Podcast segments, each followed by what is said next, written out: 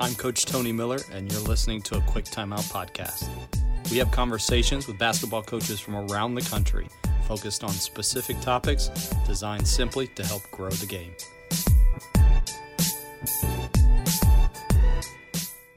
Thanks for tuning in to this week's Coffee with Coaches, presented by a Quick Timeout podcast. Before we get going, I want to thank our partners at Dr. Dish Basketball. If you watched the show last week, you heard about all the ways in which you can use the dish to help train your players. Right now, if you mention Quick Timeout, you'll receive $300 off select models. After the show is over, head over to the Dr. Dish Basketball website at drdishbasketball.com. Today, we are privileged to be joined by the head coach at Milton High School in Milton, Georgia, Coach Allen Whitehart. Coach, thanks so much for joining us. Thanks for having me. I'm excited. This is always a, a, great opportunity to learn and grow. So, anytime I get an opportunity to do something like this, I definitely jump on it. Before we get too far into things, we usually like to give our guests kind of a quick uh, opportunity to run down where they've been and how they got there. So, your path to Milton looked like what? As I, as I came to Atlanta, my wife and I moved down after school at Chapel Hill there in North Carolina. Um, I was actually in the fitness industry. I was a kinesiology major and was working in the fitness industry and still played basketball, still hung out. Um, and then there was a woman that was constantly in my gym. Her name was Cindy Brogdon. She actually was Pat Summitt's first recruit to Tennessee. She and I were always talking hoops, and she said, Hey, I've got a guy that's looking for a volunteer assistant at Centennial High School. Would you be interested? I was like, Yeah, I'd love to go sit down with him.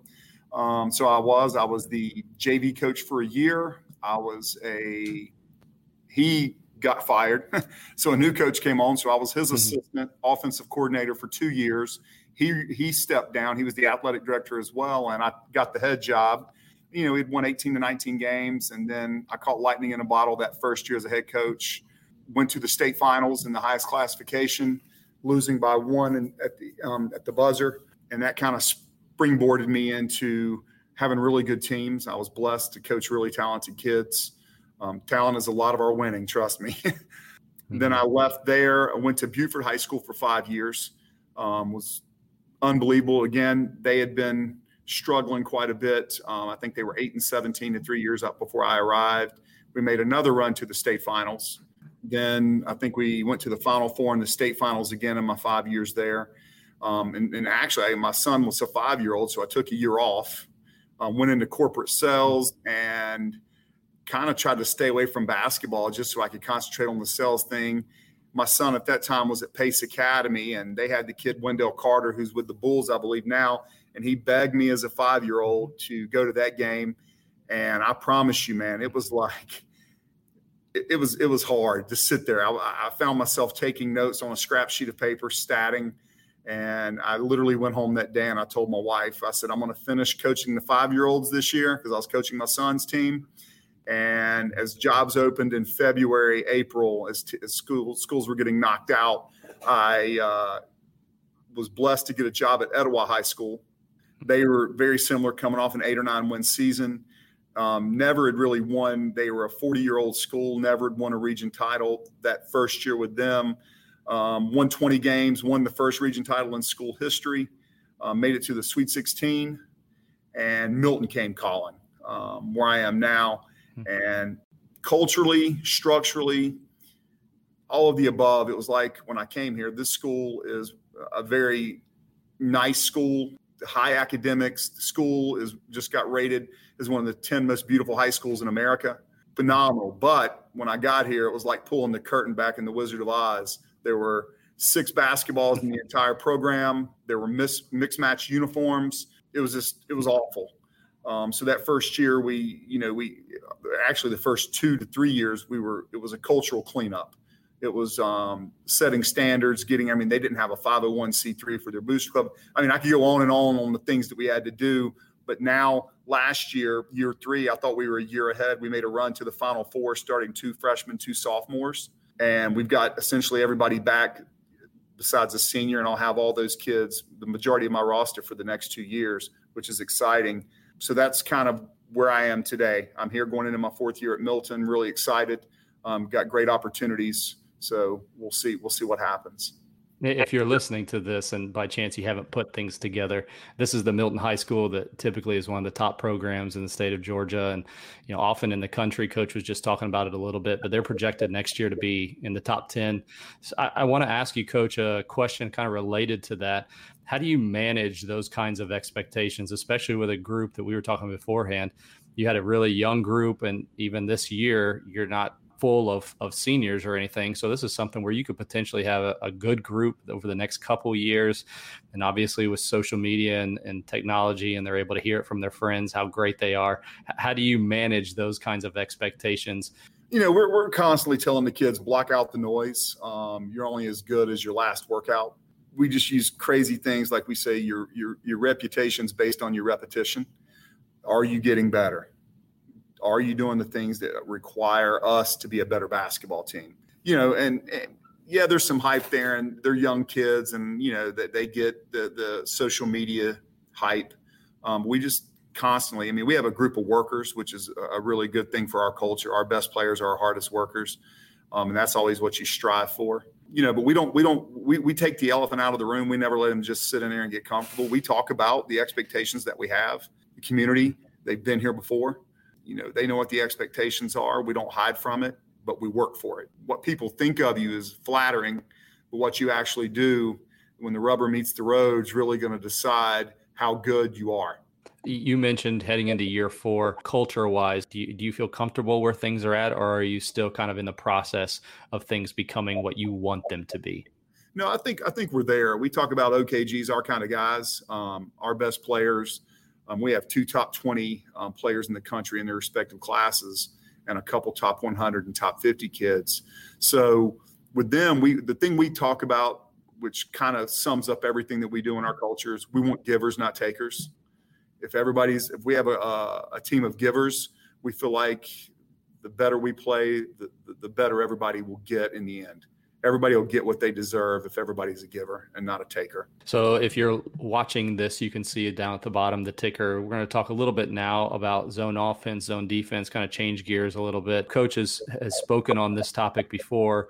I wanted to talk about something that we haven't necessarily talked a lot about in this show, and that's specifically matchup zone. Is this something that you picked up on your own? Is it something that a previous coach had used with you? Where was kind of like the, the foundation or the beginning of your philosophy for matchup zone defense? When Ron Hunter was at Georgia State, I think I had four or five kids go play for Coach Hunter. Um, when he was there. He's at Tulane now, but they did a really good job with a matchup zone. He'll never call it a zone, but he says it's a matchup. And I really liked a lot of the things they did, which led me down a rabbit hole, honestly. I started looking all over, hitting all of my resources, trying to figure out what I liked. And I'm, I'm a I'm a morph kind of guy. I never take one thing and just keep it as it is. I kind of blend things together. Um, just in my research, I'm like, I like this, but I don't like that. So I kind of married Georgia State into. There's a gentleman. Um, I think he's at uh, he was at Washington State for a while. His name is Silvey Dominguez. Really, if you're really looking at matchup zone, there's a great clinic video out there that has his matchup zone. So I married the two of those matchups together.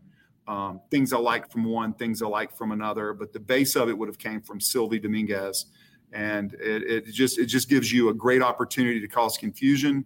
And the slides are a lot different than a lot of people on the offensive side are really looking at and it just you know it gives you an opportunity to keep the ball out of the paint. Um, and most of it, it's, it's a lot of contested jump shots, and it gives you a chance to really be disruptive. I ran a poll on Twitter asking coaches how many of them used matchup zone. Forty-one percent of them said yes, which actually I thought was a little bit higher than you know I, I, predicted it would be. But then of course that leaves 58% who said no. And I'm sure there's various reasons for that, but I'll speak for myself in the past at least. My main reason for not teaching a matchup zone was just simply I, I didn't know a lot about it. And so there may be this idea that you just kind of like play zone, but you switch, but there's more to it than that, right? Oh, absolutely. There's, I mean, you know, and that's the that's the other thing. We, I mean, you put a lot of time into developing it, and with anything, just like with offense or any other defense, when your kids are really comfortable, when we've been really good at it, I think the last time we ran it, our opponents averaged 46 points a game. When we ran it as our base offense, I mean, I'm sorry, our base defense, because uh, really what it does, it, it, it incorporates a lot of the man-to-man principles, your closeouts. It really keeps it stops dribble penetration, constant ball pressure on the ball. You use the man-to-man concepts, which you're already teaching in your shell drills anyway, with closeout drills, triangle drills. Um, but then, more importantly, man, and, and anybody listening would know this: when you're going against somebody that runs something kind of different, it kills your prep time it, now all of a sudden, instead of just being able to go through your offense and what you regularly run, you've got to take time to really prep to make sure you give yourself an opportunity to be successful. Right now, Hudl is offering real COVID 19 relief for entire athletic departments with the Return to Play program. The program includes subscriptions for every program, as well as a free upgrade to have Hudl Assist and Hudl Focus, the smart camera that automatically records and uploads your games and the ability for parents and fans to watch your live streams for free, all at your current subscription price.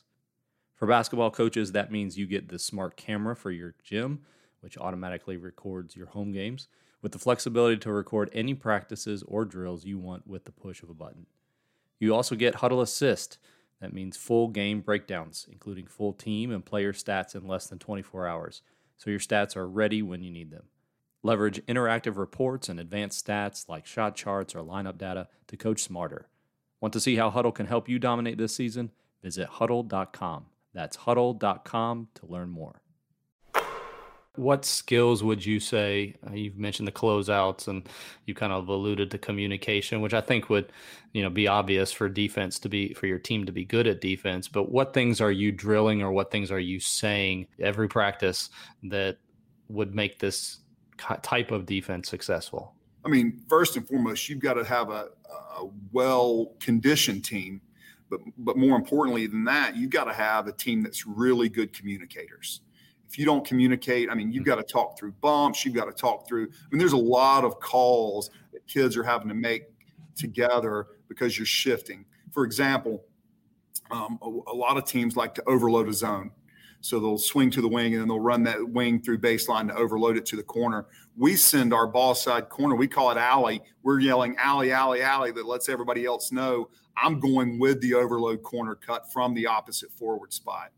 Um, and then it gives us an opportunity not to be overloaded. We drop that other guard down in the hole for any skips to closeouts, and it really causes a lot of problems. So you're not having that three man bump that would traditionally be what you would do because our ball side forward is closing out to the wing while the ball side guard is denying the elbow.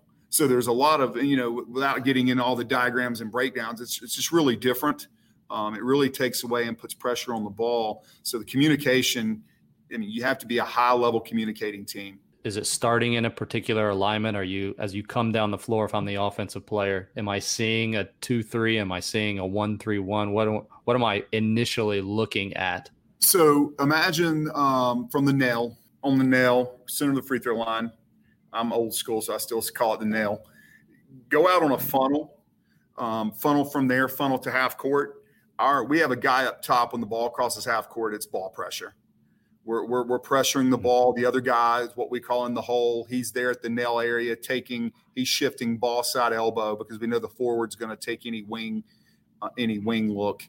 So it's pressure. If you're on the ball, you're in full man to man pressure anytime you're pointing the ball. And then everything else drops behind it, and everybody's playing off of that. If it goes from the wing to the corner, that goes to a full denial. The ball does not come back up the board.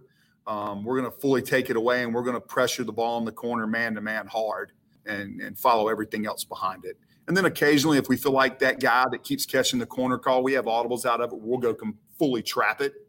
We'll trap the corner if we feel like that kid's not a well, two ways. If we think he's a really good scorer, we'll trap it to get it out of his hands. But if we feel like he's a the, what we call the slow gazelle, we're going to feast on him.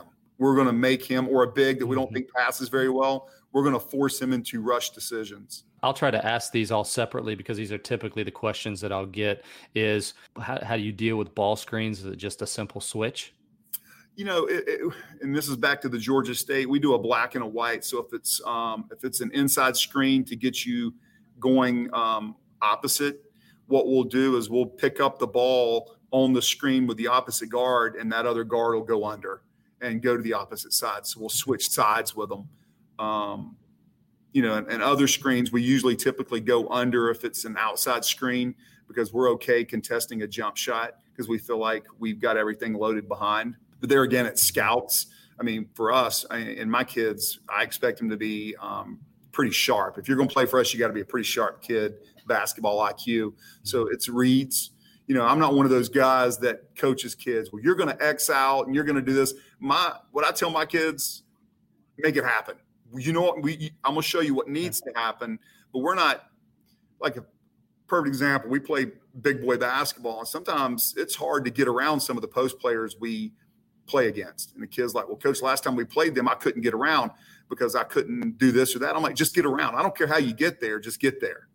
Um, and, it, and it gives them a little bit of ownership of what they need to do. Because if a kid's extremely strong and he's really got great footwork, maybe he can fight through, step through. Another kid can spin around, get around in front, whatever it needs. I mean, I don't, I don't hold them to that um, because I, I think it's about getting the job done people do it different ways. Yeah. And I try to give my kids a little um, autonomy with what they need to do to, to get the job done. So on screens, it's really scouts and it's really good because in our zone offense, we we we screen a lot. You brought it up, so I'll ask about it. The post defense, um, are you all out fronting? Uh, you know, get it. You said get around them. Are you are you three quarters and then trapping it? What does that look like in a matchup zone? Well, we, we always like to be on the front because we've got somebody behind us it gives us a chance to get out to the corner. Because if they throw it, you know, and, and then a lot of times, like I said, if if it's a corner, we know somebody ran with them. So the other guy's a three quarter underneath, which will bring you around to the middle where there's where there's help there because there's a guard drop backside. So we don't really have to front on the block. It's more of a three quarter. We J hook under them.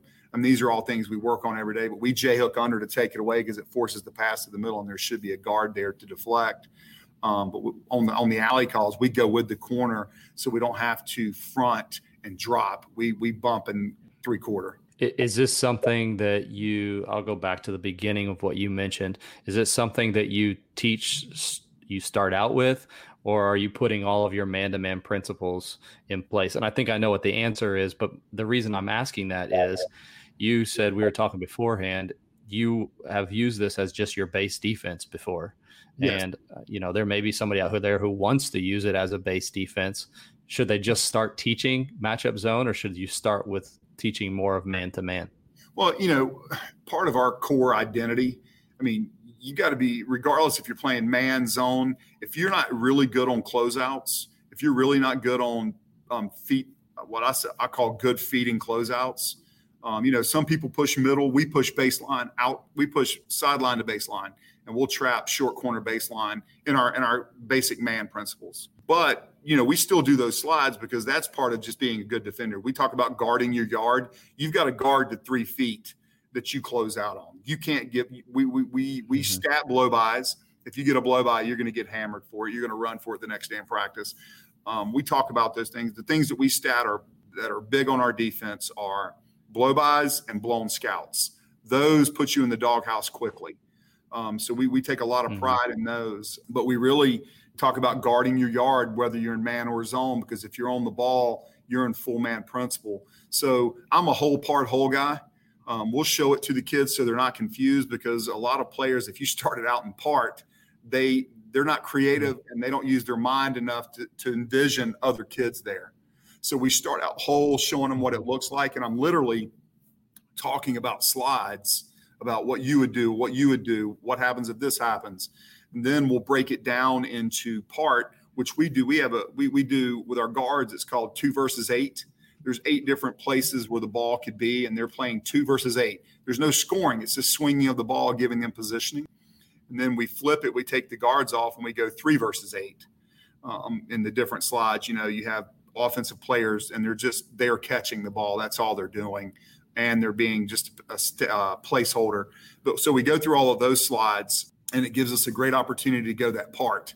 And then after we've really drilled it and everybody's got an understanding, and then whatever adjustments we're making with um, with our full scout, we'll go back in and we might go, you know, eight minutes live and see what we have, and then we'll make adjustments as we uh, deem appropriate. How, how long does this usually take to install? You know, the kids pick up on it pretty quick because I mean it's after you start looking at it and you start figuring out what what you're going to do for um, your reads or your your slides, it, it's not it's not really hard. But you know, and, and one thing I'll tell you, one thing I really had to get better at, I call it the gray area. So if you can imagine, right there at the elbow, up to what I would call the volleyball. In my gym, it's the volleyball hole, which is there. It's like a imagine that 45 degree pie that goes from the free throw line. It's above the wing, but it's off the middle of the floor. We call that the gray area. And we really use that in our zone offense too, because I mean, I started looking at stuff that would get us in that area. And so if you put a guy in that area and you put a wing, it really causes confusion. Um, so what we started doing mm-hmm. bumping, and that's part of that communication process. So that gray area is one of the things that's really not discussed, but you better you better pick up on it and understand that that gray area is, is really an overload without being in the corner because it forces two people to be really high. You really don't want your forward out in that high wing area with a guard up in that pie, that what I call the gray area. So it really, and then if you slide anything behind it on a slip or a roll through, who's getting to the corner? You got a center there that's got to go from middle of the floor all the way out to the corner. It kind of leaves you naked on a sw- uh, naked on a swing or a, a skip drive, dribble penetration, it really causes yeah. problems. I did want to ask that, and maybe in addition to what you just mentioned, are there any, anything else that gives that that type of zone of problems? You know, um, early on you'll see quick swinging of the basketball, but they still only get a contested jumper. Um, like for me personally, in our in our zone offense, regardless of what set we run, I'm a set guy. Um, I call sets because I get to have the joystick and figure out who takes the shots. Mm-hmm. But you know, the, the thing is, quick swinging of the basketball creates dribble. Uh, we want to puncture the middle in anything that we do. We don't. We, I mean, we'll shoot the wide open three on the kick out, but we really, if we feel like we got you on a long closeout, we feel like we own you even in zone because those long closeouts, you've got to really commit to closing out. And we feel like we can drive you, which can causes more help. Somebody's got a slider, you're getting into yeah. the middle and getting an easy look. So then it's another kick out. Now you're in scramble mode. Now we've really you're not in zone anymore. Even though you, you, eventually started, you know, originally started in zone. If we keep making you go long closeouts and you know other help having to come and we continue to kick it, we feel like we're going to get an easier look and people are going to be out of position. So those things, those early swings. So it's, it's about the communication. You've got to really create the pressure so they can't just make those. Um, you know, we call it the Peyton Manning complex. Um, if you gave Peyton Manning in pocket five, six, seven seconds, you're going to lose. So we want to be pressured yeah. on the ball. Yeah. So those guys have to make fast decisions. Do you practice those scenarios where you're allowing guys to get beat or just we, oh, yeah, we have yeah, to practice when this happens? We'll load our zone and then we'll have the ball. Let's say it's on the right wing. We will put the defender on the back foot of the ball penetration and when the whistle goes, you're live. So it's like he's beat you on a drive. You're behind him. So all of our scrambles come yeah. off that drive. And that kid can make any play yeah. he wants to make. We're live at that point. So yeah, I mean, we, we, we create disadvantages in a lot of our stuff just in, in, in, in um, drills. This is a side note, but I think what I was trying to say was I think some coaches will communicate to their players, uh, let this guy beat you so that we can have a disadvantage where instead just put them in the disadvantage like you just said there where they're already getting beat. And that way i'm not communicating to my defense. You know when when we get beat let's do this. I think that's just the psyche of it. I just have a problem with that. Well the other part is and and and, and, we, and we've got some good athletes. I want to see you get back and get back around get off of his hip and try to close him off or hedge him off of his line. So we're working on real game situation. Yeah. if you can get back in front of him he's probably not going to play much for us. but if you can't get yeah. back around, we've got a problem. So it's it's it's that constant competition. Yeah. Everything we do is competition based. Everything. I mean that I think yeah. if, if, you want to compete at a high level, your DNA has to be competition. Yeah, definitely. Um, kind of last last major thing I want to ask you about wrinkles as far as what you can do out of it. I think you alluded to some of them earlier, but what are some things maybe that you've seen or maybe that you guys do that you consider a wrinkle in a matchup zone that you maybe either necessarily wouldn't always do or you're saying to them out of a timeout like all right for the next three or four possessions let's do this. The thing that always seems they feel like it's they're comfortable to be open with is the the, the corner. So when the mm. ball goes to the corner, we usually deny the wing. We bump out and deny the wing um, with the guard so it doesn't come back up the board. And like I said earlier, we'll go trap the corner. They'll get used to us denying, denying, denying. And then when we feel like they're comfortable, we'll go down with that wing who's usually in denial. So we'll do a double. We'll bump down for the trap and bump that guard who usually sits what we call in the hole. We'll bump him out to the wing to take away that. So we're and on the backside we're playing two covering. I mean one covering two, just like you would in any kind of trapping um, you know, we do the same thing in our one-two-two, and that's what we've been doing a lot of lately in our one-two-two zone defense. But it's the same principle. A lot of our stuff overlaps. So, I mean, kind of like in summary and wrapping things up, if you're wanting to teach this, I mean, even in the last 27 minutes that we've been talking, you can't do it justice probably without seeing it and diving into it a little bit deeper. But maybe for a coach that's considering it, what kind of suggestions would you have for that for that individual, maybe related to who to go check out. You've mentioned some of the DVDs and things they can watch, skills of your players, uh, abilities of your players. What what what should they consider before saying, yeah, I'm gonna I'm gonna put all my eggs in this basket and make this one of, or maybe my major my my primary defense. I would say um, definitely look at Silvio Dominguez. I would say Ron Hunter and his his assistant kind of is the guy you would talk to, Claude Pardue who's at um, Tulane with um, Coach Hunter. One of my good friends um, used to be my assistant, a really good head head girls coach at um, Lanier High School. Tim Slater has done a great job. We do it a little differently. Tim does a couple things differently than I do, but he would be a good resource. But more importantly, research it.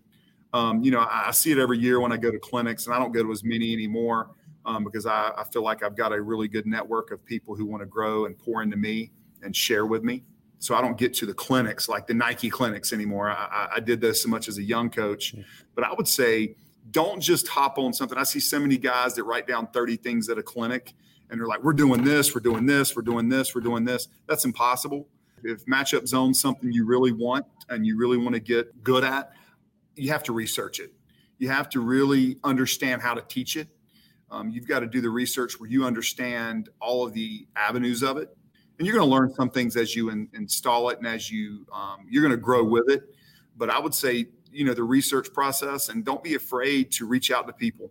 This game you know and i mean and i talk about it in georgia all the time.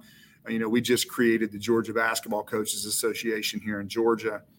And my big platform with that with creating it as the president i say hey man we have got to grow this game because um, I think back when I was a young coach, there was just not a lot, not enough mentoring and sharing and growing, and I think that's where this game can be amazing.